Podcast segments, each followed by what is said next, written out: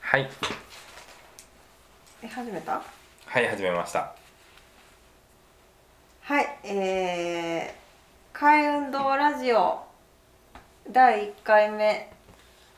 を始めますよろしくお願いしますはいお願いしますえっと砂田咲希と申しますはい砂田翔平ですはい夫婦ですよろしくお願いしよろしくおます願いしますえっとちょっとなんではじラジ海運動ラジオを始めたいと思ったかをはい言おうと思います。いきなりでそもそもあはいなんか海運動ラジオってこう名乗ってますけど、えっと、海運動とは一体何なのかというところを、えー簡単にお話ししようかなと思います。なるほどあの適当にいろいろあの合いの手とか入れてください。はいえっとですね、えー、海運動という試みが始まったのがこれ2014年ですかね。はい2014年8月に、えっと、神戸の住吉の戸建てを借りて、えっと、当時娘が1歳あまだ0歳でしたね0歳9ヶ月ぐらいの時に、えっと、炭開きいろいろあって炭開きをしようっていうことになって。いろいろあってね、うんはい、えっ、と自宅を開放してさまざまな催しを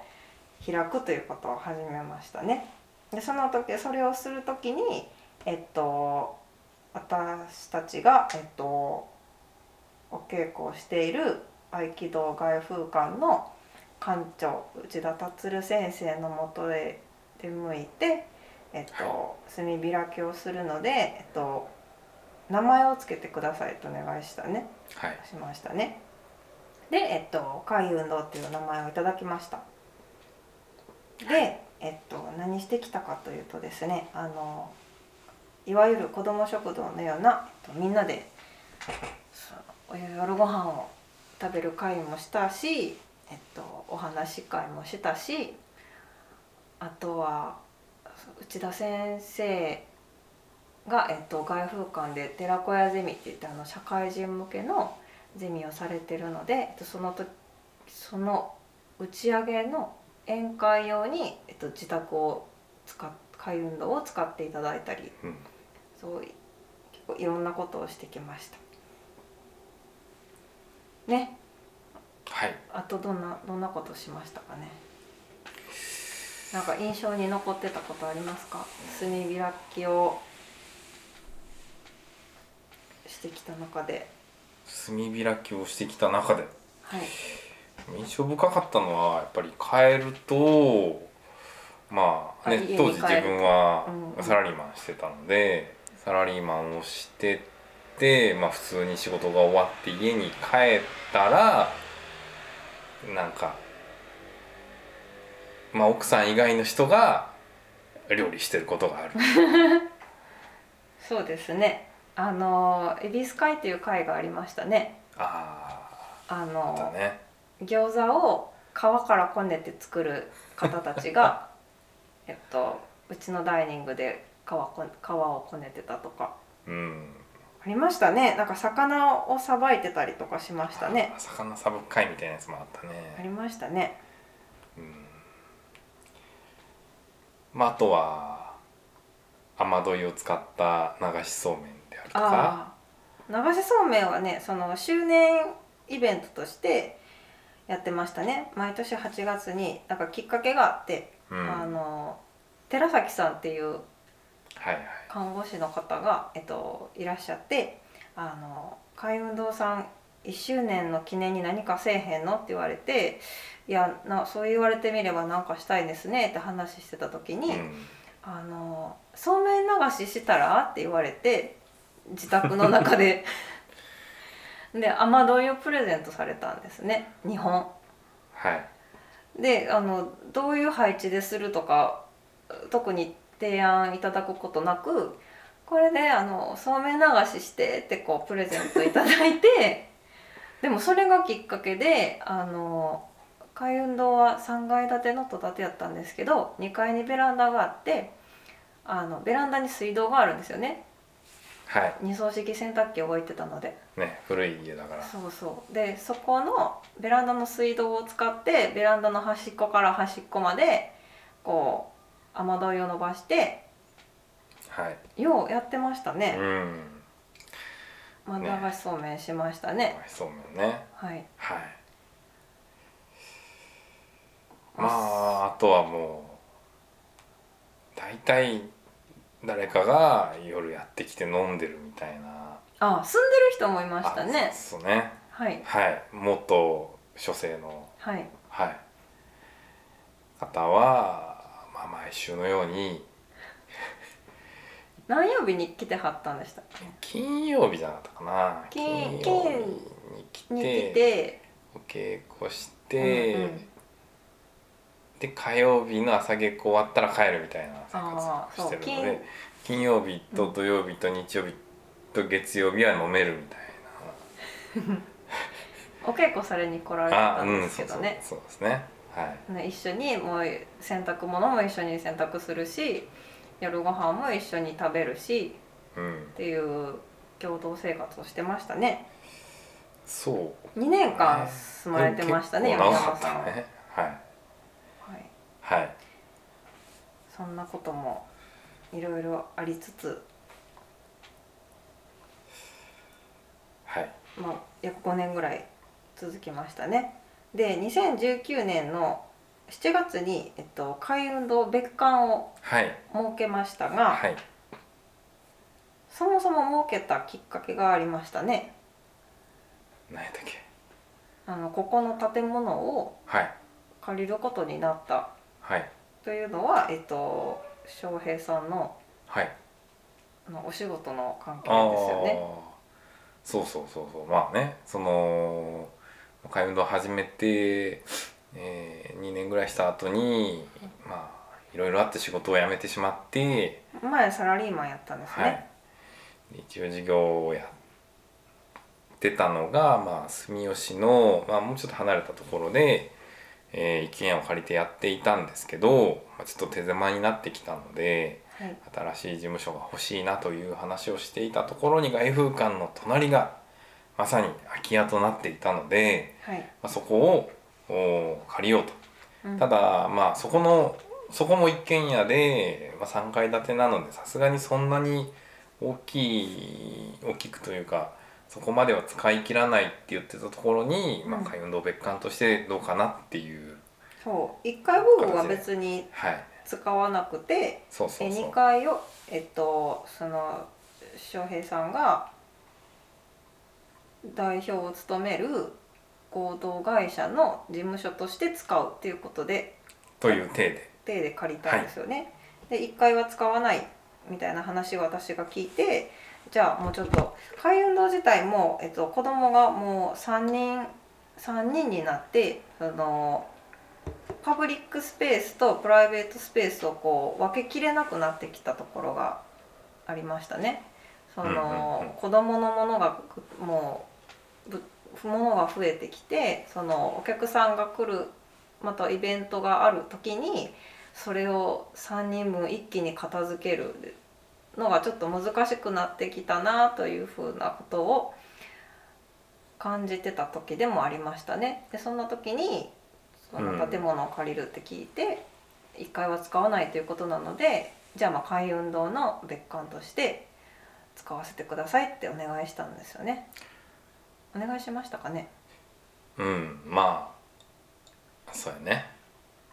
貸してって言いましたね。はいそうで、えっと、一応海運動別館というものをえー2019年7月に設けました。はいはい、でですね2020年今年の、えー3月に海運動は、えっと、神戸の住吉から兵庫県のうん朝来市に、はいえっと、移りました。はい移転はい、でなんで朝ごっていうことなんですけれども、えっと、私の母の実家が、えっと、その朝来市にあるんですけれども、まあおばあちゃんの家ねおばあ私にとってはおばあちゃんの家です。でそこが、えっと、昭和50 4年4年4年地区の建物で、まあ、母はが高校生の時に、えっと、建ったはい家なのでまだそんなに古くなかった。で、えっと、祖父はもう1415年前に亡くなってるんですけどで祖母がもうずっと一人でうん暮らしてたんですね結構広いお家なんですけど、うんで結構もうだいぶ認知症が進んできて一人で生活するのが難しくなってきてで、まあ、その家を、えっと、空き家バンクに出そうかみたいな話になりましてでそれを聞いた私がさすがにちょっともったいないなという気持ちがまずありました。はいであのもう本当にえっと三子畑選考所っていうあの場所があるんですけどその近くにあるんです麻生市の佐野にあるんですけどもう家の横にすぐすぐ横にあの三子畑川っていう川が流れていてはい私も小さい頃その川でよく遊んでいたうんでバーベキューもしたし花火もしたしで田んぼも畑もあのあるので、まあ、畑の中いろいろこう遊び回った記憶もありで自分にとってのふるさとというとその私自身が生まれ育った姫路市ではなくて、そのおばあちゃん家だったんですね。うんでそこが、えっと、もうそこに行けなくなるっていうのがちょっと辛かったといううか。んもうおばあちゃん私にとってのそのおばあちゃんちが亡くなってしまうことが結構辛かったんだと思います。ね、なんはいかその話が出たのが2019年の10 12月ぐらいですかね、うんうん11月12月そうぐやらい、で最初は朝子に住んでる知り合いの方に住んでもらえば、まあ、縁もなくならないしうんお邪魔させてもらえるかなと思ってこうお友達に紹介したりしてたんですけど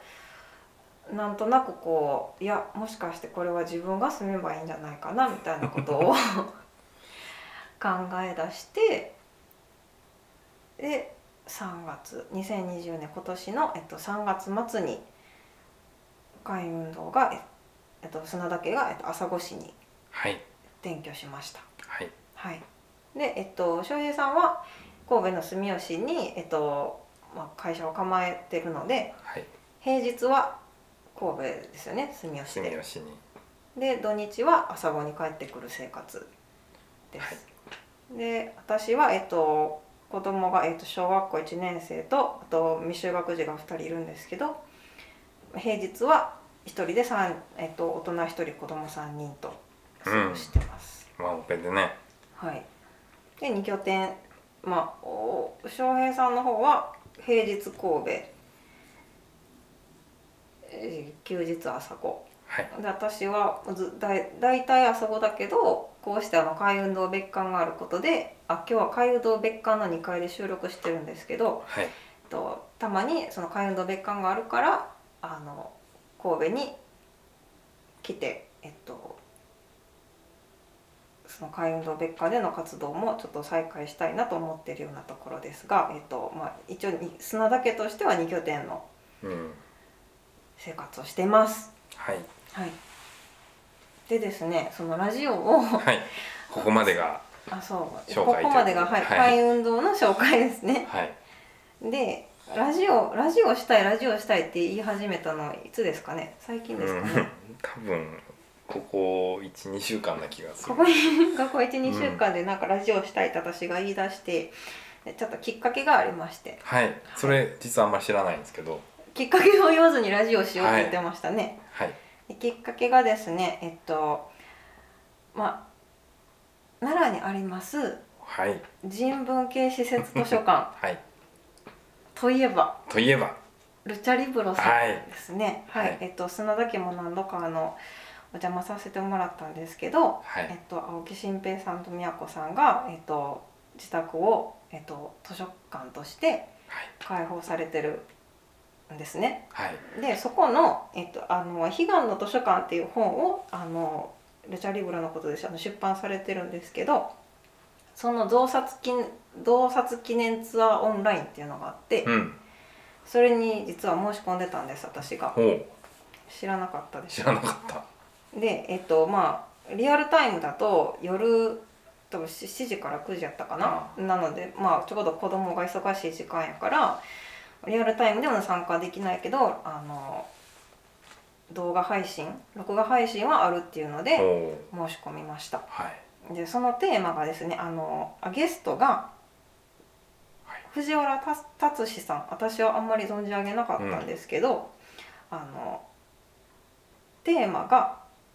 対談のテーマが「スマートと戦う」っていうテーマやったんですね。ほうでそのスマート化とかないなん、ね、あの IT 化とかって聞くと、なんかあの嫌悪感と か違和感とかをはい感じるんです私は。なるほどちなみにまあ知らないね聞いてる人がいるかもしれないですけど、はい僕の仕事は、あ、えー IT IT のえーはいね IT 系か ほつんままやあそういったねそのまあ、特にホテルに特化してるんですけどホテルの客室にスマートなテレビを設置 ほしんまやするっていうのがね、はい、そうですね、はい、させていただいておるんですがまあまあまあそこは置いてそおいこは置いてといて、なんかはいそのスマ朝ごしでもあの、まあ、転居したてでその朝ごしの実情はまだよく分かってないんですけど、はいその耕作放棄地が増えるとかその、あとねもうすごい少子高齢化が、あはの進んでてもう農業する人がいないとで耕作放棄地も増えるっていう中でそのスマート農業をこう導入してどうのこうのみたいなことは耳に入ってくるわけです。い、はい、違和感をあ覚えるのそう広報とかでねはい、はい、でいやななんかなんか違うなっていう気持ちがあるんです。で、うんそその「スマートと戦う」っていうテーマやったのでその藤原達史さんと農業史研究家の方ですかねちょっと私も全然詳しくないんですけど、はい、その方とあとあルチャリブロをあの運営されてる青木新平さんとの対談やったんですけどはい、その時にえ何に感動したんやろう えっとなんかすごいなと思ったんですああそうそうそれやそうやから嫌やと思うねんってはい、ねでその時にあの最後皆さんなんか質問とかコメントとかされてる方もいらっしゃるんですけどなんかあそうやなと思っても私はこうまだ自分で自分の思ってること考えることうん、をあの口にすることができないなってすごい思ったんですなるほど、うまく話せないなんか自分、うん、でもともと本は好きなんですはい、ねでもうえ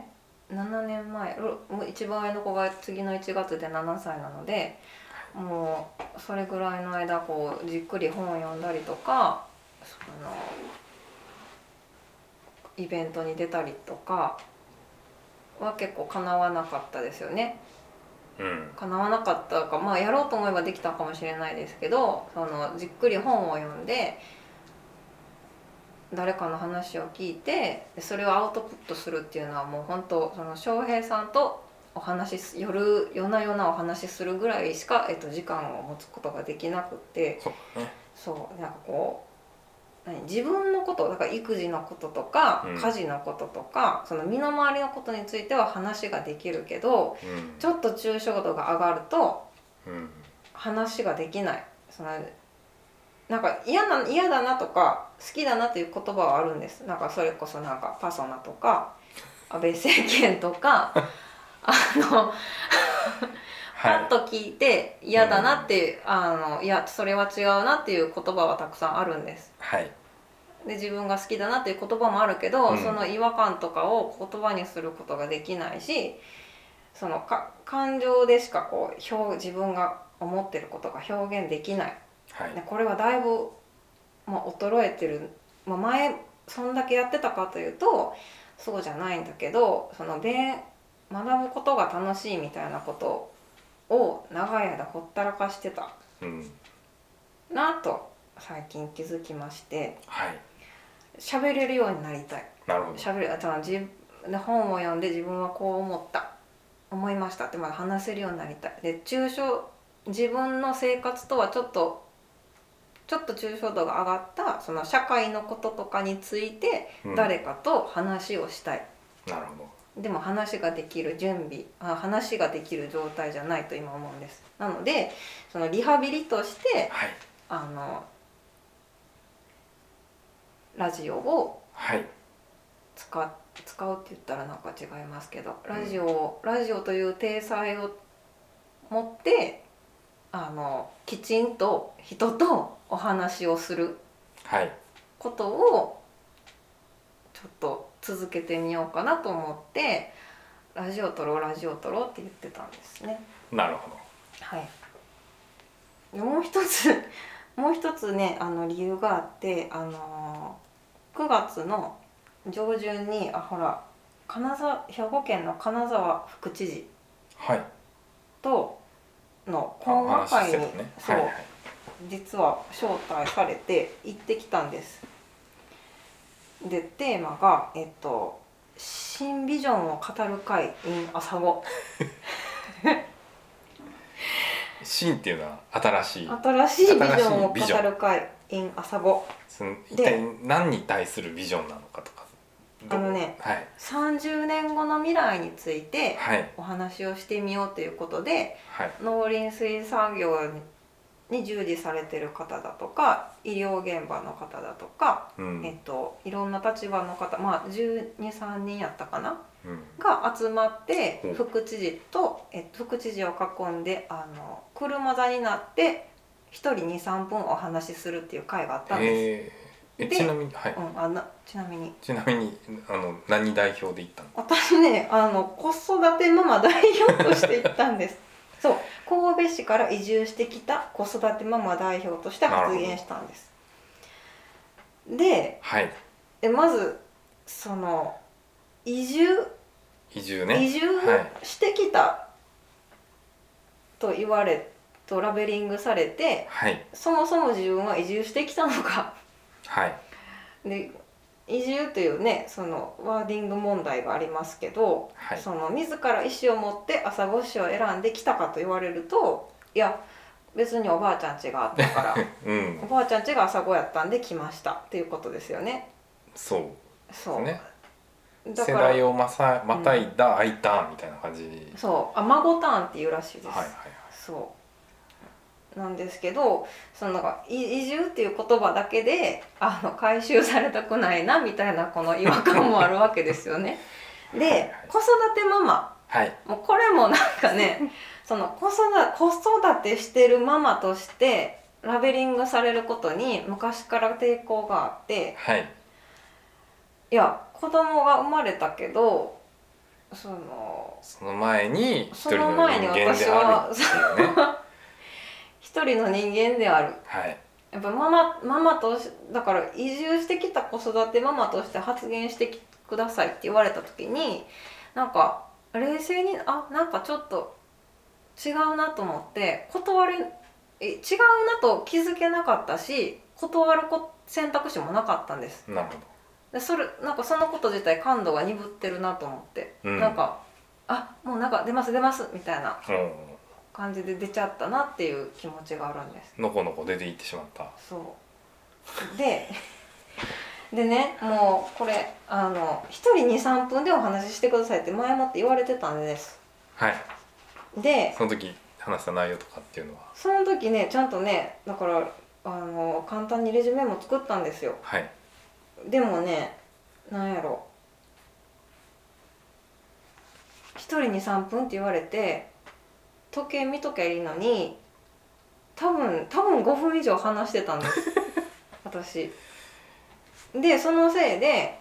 子育てママ枠は、えっと、4名いや 3, 3名いたのかなはいなんか一番最初やったんですよはい うん子育てママたちがはいでその後の人たちがの発言時間が「すいませんちょっと時間をしてるんであと2分でお願いします」とか「ああと1分でお願いします」みたいな感じでこうどんどんどんどん後の人たちの発言時間が短くなっちゃってはいあなんてことしてしまったんだとなるほどそうなんかあの面識のある中学校の先生とかいらっしゃったんですけどはい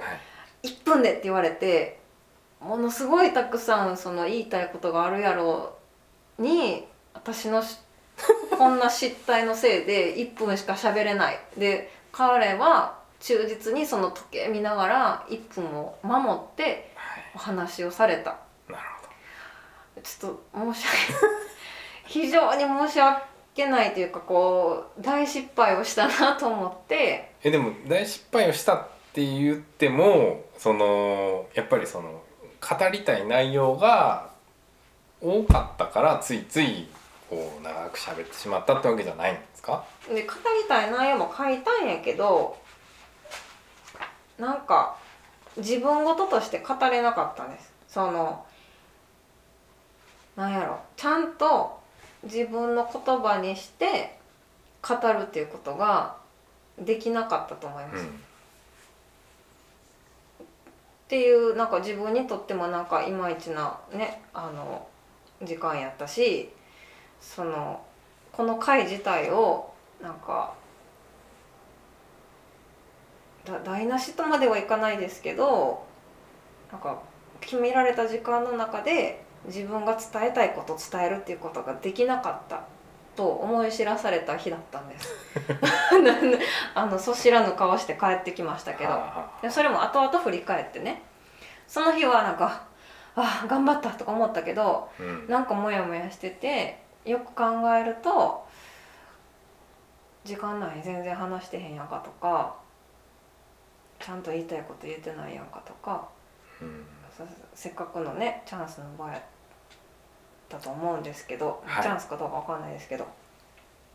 え今どれぐらい喋ってますかねもうちなみに今ね26分あ大体ですね30分で収めようと思ってたんでじゃああと45分でいきましょうはいはいっていうというのが大きな理由となって、はいまあ、そのラジオをしたいというふうに言い出したってことですかね。そうなんですはでい最その先ほどあのお話ししたそのルチャリブロを人文系施設図書館ルチャリブロをえっとのキュレーターをされてる青木新平さんが、はいもうそれこそ6年ぐらいオムライスラジオっていうのをされてるんですね。ねえすごい長いよね。そうえ抱え運動と同じぐらいよねうん、 6年だと。でなんかそれをきっかけにそのオン洞察記念ツアーオンラインの対談をきっかけに結構遡って聞き始めたんですけどはい、なんか毎回学ぶことがあってすごいなと思って。 そのだからあの新平さんはほらあの研究家じゃないですか、はいい、あのいろいろ講義もされてるしそもそも専門家じゃないですか勉強されてる方じゃないですか、私はえっと姫路の高校を出てえっともうちょっと長くなりそうやけどいいですか1回目これぐらいにしとくそうやそうですね。そうやね 眠たいもね今午後11時過ぎてでまもす眠たいというかもう単純に尺がね長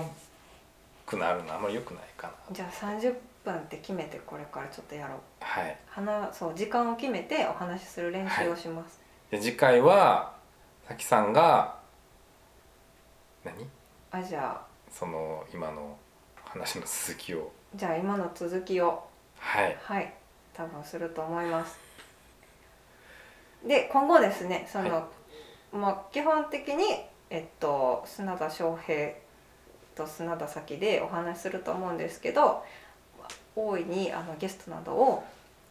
お招きしてあの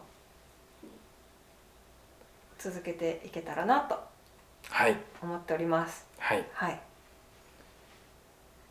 でお便りも お便りそう募集するの。お便り募集したい、はい。うん、まあ来るといいね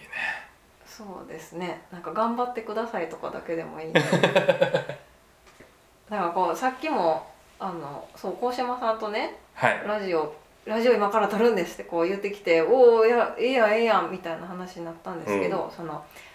何ラリスナー何人が聞いてるとかはいそういうのを気にしたらあかんみたいな話をしてくれました。へこある誰か一人それは自分自身に対してでもいいんやけうんどはい一、人に対して届けたいっていう人がいれば別に続けて続けていいんじゃないのというかその今後そのこのラジオがね広がっていくとかそういうことまだぜあの考えてなくてまずはあのお話が上手にできるようになりたいという思いで始めましたので。はいどうぞよろしくお願いしますでも大学時代ねお話メインのでもう10あもう11時15分になりましたの ではいあその話もはいいずれ、 1回目のはい、収録をはいいずれ開陳をしていただきたくはい、はい思いますよみ箕浦さんとか呼んでねそうだねいっぱい話してほしい人いるねああねうんうん、はいいはい、というわけではい今後ともはいよはいろしくお願いしよろましすくお願いします、ありがとうございましたはい